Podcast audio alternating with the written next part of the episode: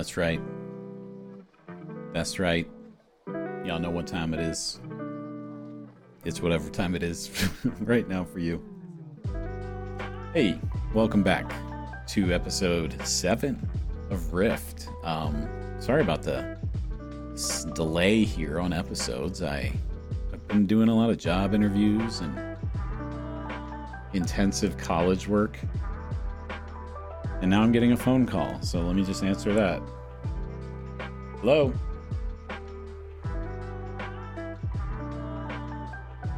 Hello? Yeah. Hi, Kevin. This is Insurance. I have called to see if we can send you an updated quote for home and auto insurance. I'm good.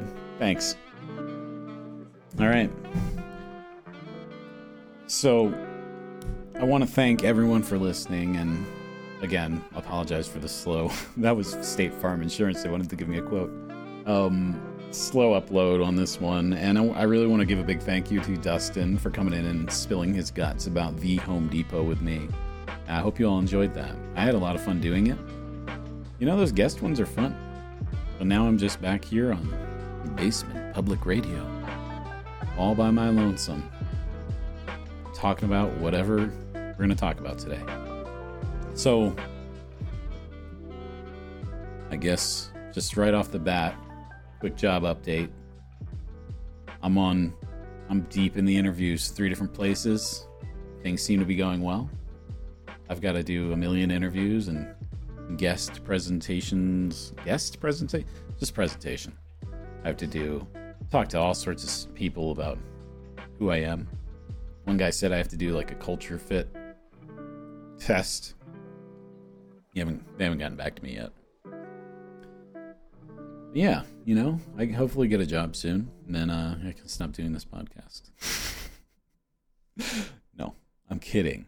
I'm kidding. I'm kind of look. That's not what I want to talk about today. I want to talk about, um, you know, something that's always sort of annoyed me in life.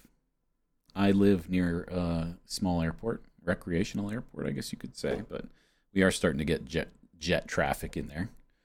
Um, one thing that has always annoyed me are the planes flying over. They're loud. They're so loud, aren't they? Aren't they just loud? Aren't you? Sometimes I just want to enjoy some peace and quiet without some shitty Cessna flying over and like a flying lawnmower. But, you know, every time they fly over, I think about the chemtrails that they're spitting out. And I'm joking about chemtrails because that's stupid. And anyone that believes in chemtrails is stupid. But these planes, these these little internal combustion engine planes that are flying over, they use something special in their gasoline. They use fucking lead. And they just get to spew lead all over the air for everyone to breathe in so they can be have like fly over and be like Charlie Niner I'm flying. Like, well, come on, that's bullshit. Um so just I started to dig into the whole lead thing. And the story's kind of crazy of why lead is in gasoline. And I guess I wanted to talk about that. I know there's probably podcasts that have already talked about this and did it much better than I am going to.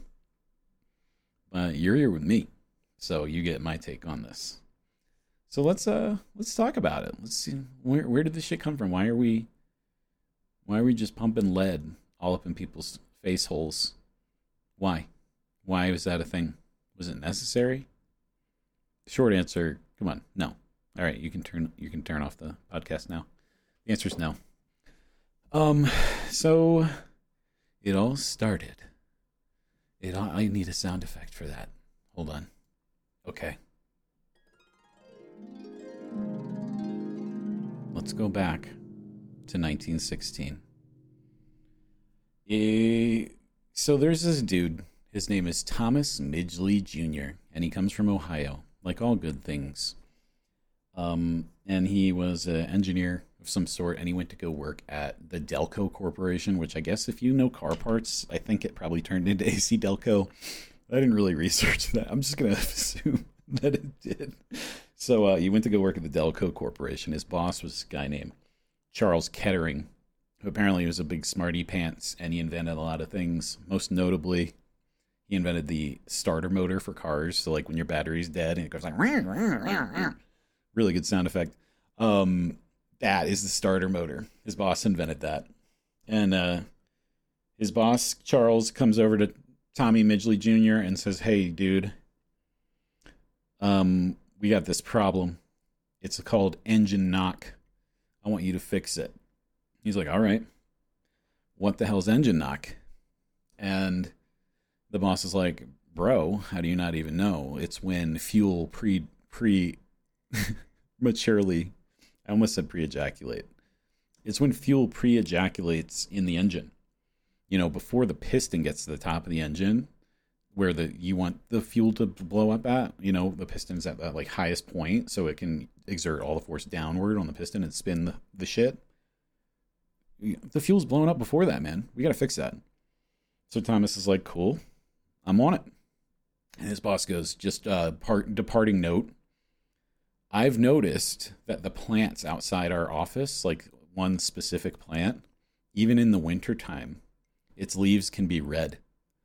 So, um, red ha- probably has a lot of energy in it. You should see if the color red stops engine knock. And Thomas was like, All right, I'll start there, man. Thanks, boss. And he got on it. And he started uh, researching engine knock and what you could do with fuel and gasoline to stop that from happening. Because you know when the engine knocks, it can like hurt the engine. You're not putting as much power out, so it's just inefficient, and you know it hurts your hurts your little engine. So no one wants that. Um, so he started on his little journey of figuring out what engine knock was. This was in again 1916.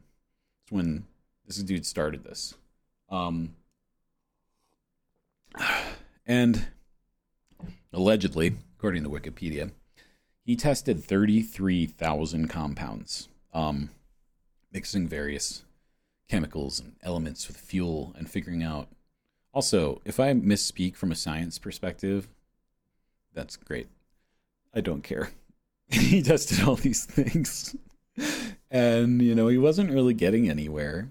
Um, he tested all sorts of shit. It took him forever. And then in 1921, he found out like after a lot of testing that heavy metals were good at reducing engine knock when you put heavy metals in ooh mic hit you put heavy metals in gasoline they reduce the ignition point right? They they make it more resistant to igniting prematurely ejaculating. And one of the heavy metals he tried was lead and uh, it was fucking great. That shit worked like gangbusters. Um everyone loved it. No one loved it yet, but he loved it because it worked, and he's finally done this project that he's been working on for five years.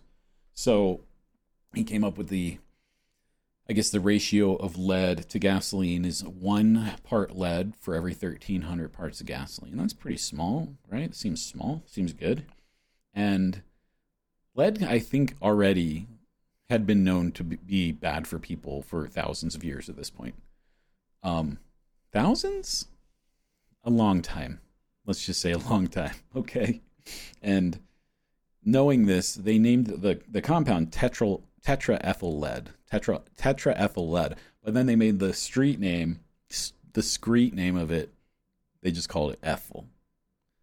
So now ethyl hits the streets and the car companies are going bananas for this shit. They're like, oh my God, our cars are firing on all cylinders and they're firing at the proper times. That's a direct quote from the car people. Um, so they went around to various places. I guess they partnered with the DuPont company, and DuPont has always been known as sort of like a leader in human compassion. And please do not look up the Bhopal, Bhopal disaster, Rupal, where Rupal killed thousands of people in India. But they partnered with DuPont and they set up a factory to make this this tetraethyl lead. And uh, I guess that, or sorry, ethyl. They don't want to call it the the real name. They started making this shit in New Jersey, 1924.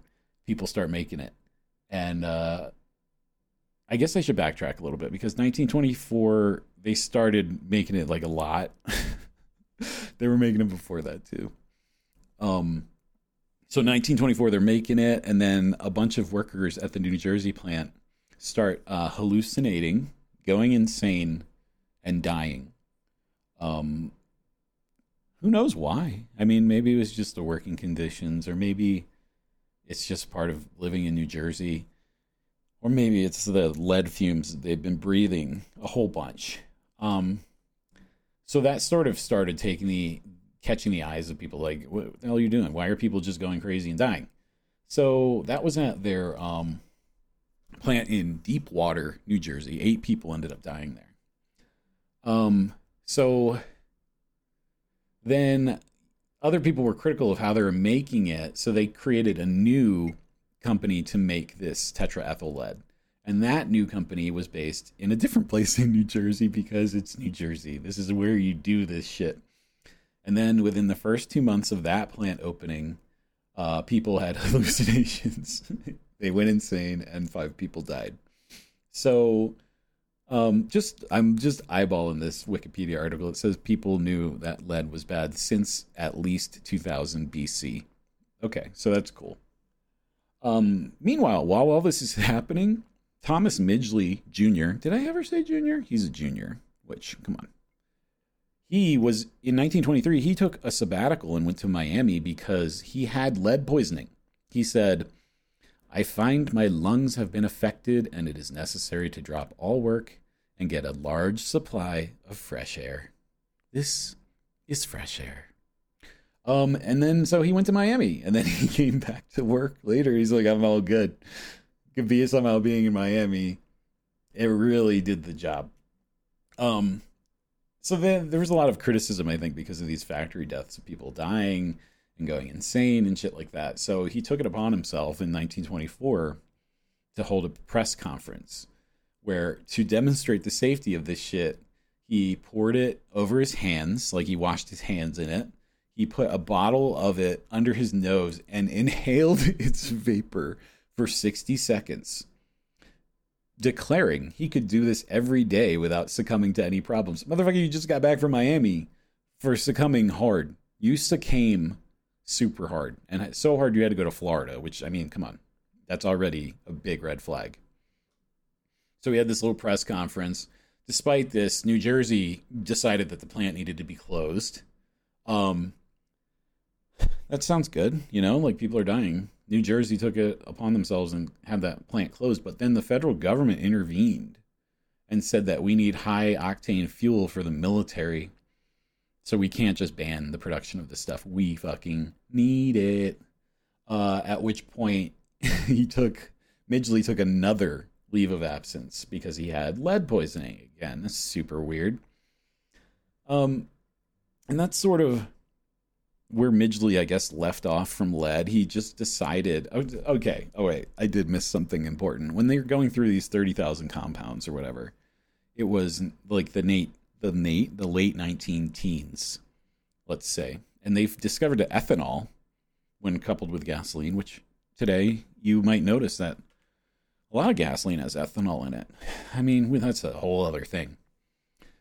But ethanol helps prevent the engine from knocking or pre detonation as well. The reason that they didn't want to use ethanol was number one, you can't patent ethanol. You, you, just, you can make that shit at home. It's not patentable. Number two, everyone, because of prohibition, was making that shit at home. So they didn't want people to just mix it up on their own for free and not get a sweet cut of those gasoline profits. So that's really the reason that they went with lead. They knew lead was bad. They decided to go with it because they didn't want people making their own shit, um, which is just really fucked up. Um, so at this point, you know, leaded gasoline was just kind of flying high. It was it was like uh, it was part of fuel until 1996 when it was banned in the Clean Air Act, um, and it was banned with two exceptions. One was airplanes airplanes didn't need it and i should say it's only it's only like the annoying ass it's not jets those use essentially jet fuel which is basically kerosene um chemists please shit on me right now um but it was just the annoying planes. They get they still to this day use lead. Then now they call it like low lead, low level lead, or what is it? Ultra. It's, it's something stupid. It still has fucking lead in it, so that Johnny Airplane Man can fly. Um, and then it's also it was allowed to be used in race cars, which is a cool thing because then there's this story about how some researchers were wondering about the effect of leaded fuel in race cars because in uh, up until 2007 NASCAR was using leaded gasoline for their cars. So they sort of did a study centered around two racetracks, both in Florida, uh, Daytona and Homestead, and found that the test scores of students in schools nearby these racetracks went up in 2007 when they stopped using leaded gasoline. Um, so they could actually see an impact, like almost immediately, in people from Florida. I mean, I can't iterate enough how important that is because they're already super dumb. So just seeing them improve, I mean, everyone was really happy to see these Floridians really start to thrive when they weren't so addled with lead. So Tommy, Tommy Midgley, he moved on from lead. You know, I think he he knew deep down inside that he did the world a huge disservice. So I think he took it upon himself to really in his next phase of his career amp it up and help the earth.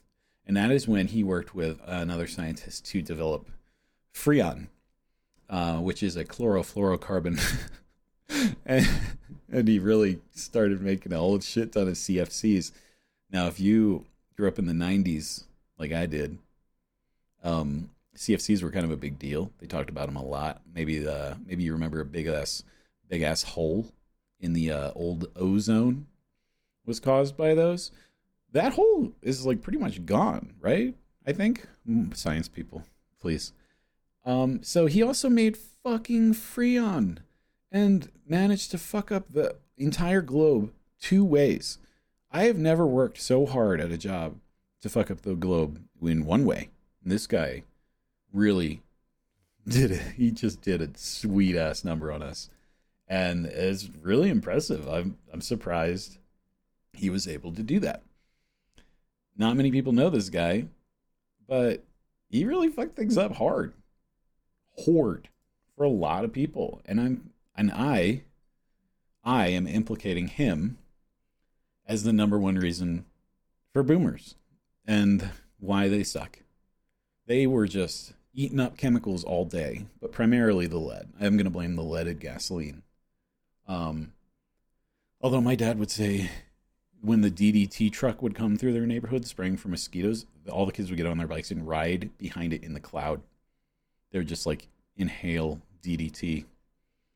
And that would explain why he forgot my birthday yesterday. He didn't send me anything.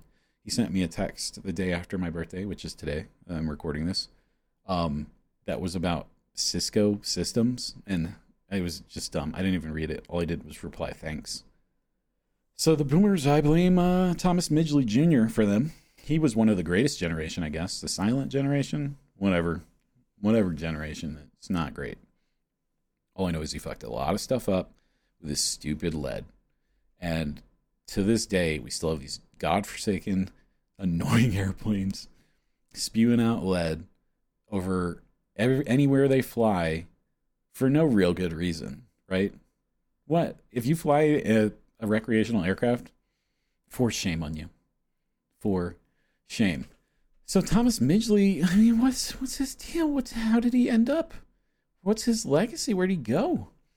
He in 1940, at the age of 51, and I swear I am not reading directly from Wikipedia.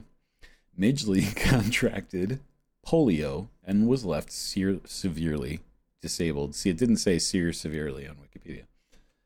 So he made a elaborate system of ropes and pulleys to lift himself out of bed. So he made essentially some Looney Tunes level shit where he had ropes all over his limbs and he could lift himself out of bed. And uh, that was in 1940. On November 2nd, 1944, at the age of 55, he was found dead in his Worthington home. his home in Worthington, Ohio. He had been killed by his own device after he became entangled in it and died of strangulation. Now, his family says he actually just killed himself. But I don't know. I mean, you know, was it suicide? Was it machinicide? Did he Looney Tunes himself to death? Was he just so ridiculously filled with lead that he didn't even know what he was doing? I don't know. But uh he did a he did a real good service to the world.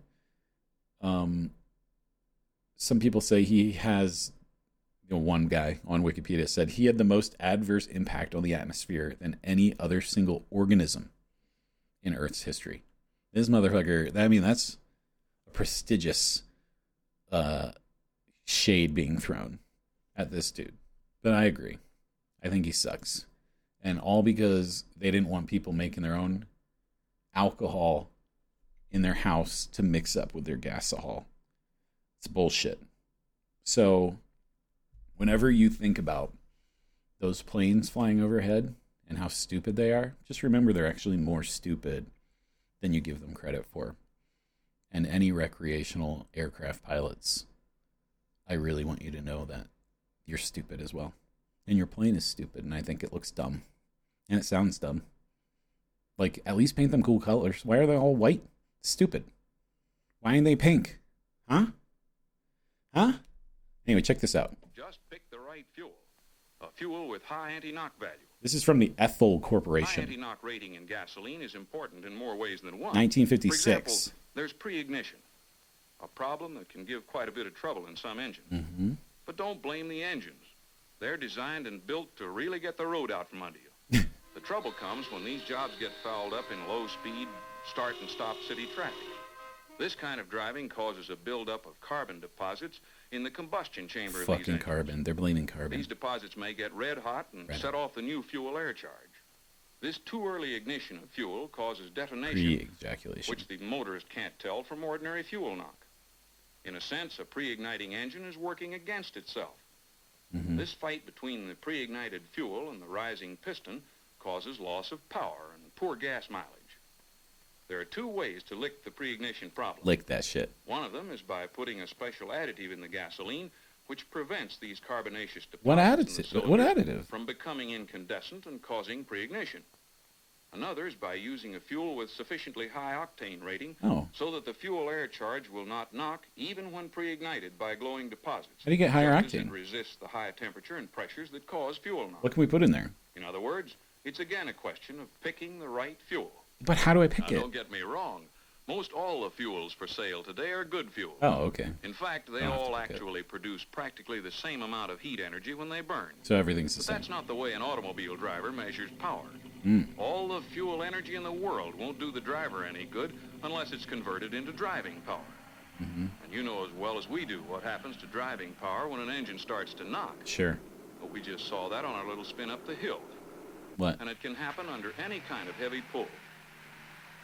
So for top engine performance and long engine Yes. life, the answer is high octane gasoline. But how? It's a scientifically proved fuel fact.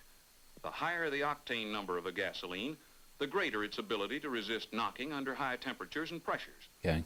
That's why gasoline manufacturers, even with their excellent modern refining methods, Yeah. Add tetraethyl lead. There it is. You fucking. You said it's lead. You Up to these asshole. It took you that long to tell me that shit. This video is like 40 minutes long, by the way, and I just clipped, you know, just a very short piece to be a, a prick about it. But come on, guys, we're better than this. Can we put? Why don't we put like cat pee in everything? What do we? We need to expand our horizons and figure out this is shitty stuff we can put in everything. And with that, um, I'm gonna leave. It, it's been great. I really want to get more guesty people on as well. So if you want to be on the show, God, it sounds desperate. I'm like a desperate housewife. I'm like Teri Hatcher. If you want to be interviewed by me, Terrence Hatcher, hit me up. And uh, if you don't, don't I don't know, just live your life. And uh, oh, I forgot to use the science music. Lead all up in your shit. How do you feel about the lead in your shit? On a very special episode that you've already heard of RIFd, you can hear about the lead in your shit. This episode has been brought to you by Lead. Also, Thomas Midgley Jr. and his suicide rope machine. This is Basement Public Radio. I'm your host, Kevin. And also a special shout out to State Farm for calling me while I was recording this. I've not been sponsored by them, but they you're in good hands on this farm. State, state, all, all farm. I love you guys. Have a great day.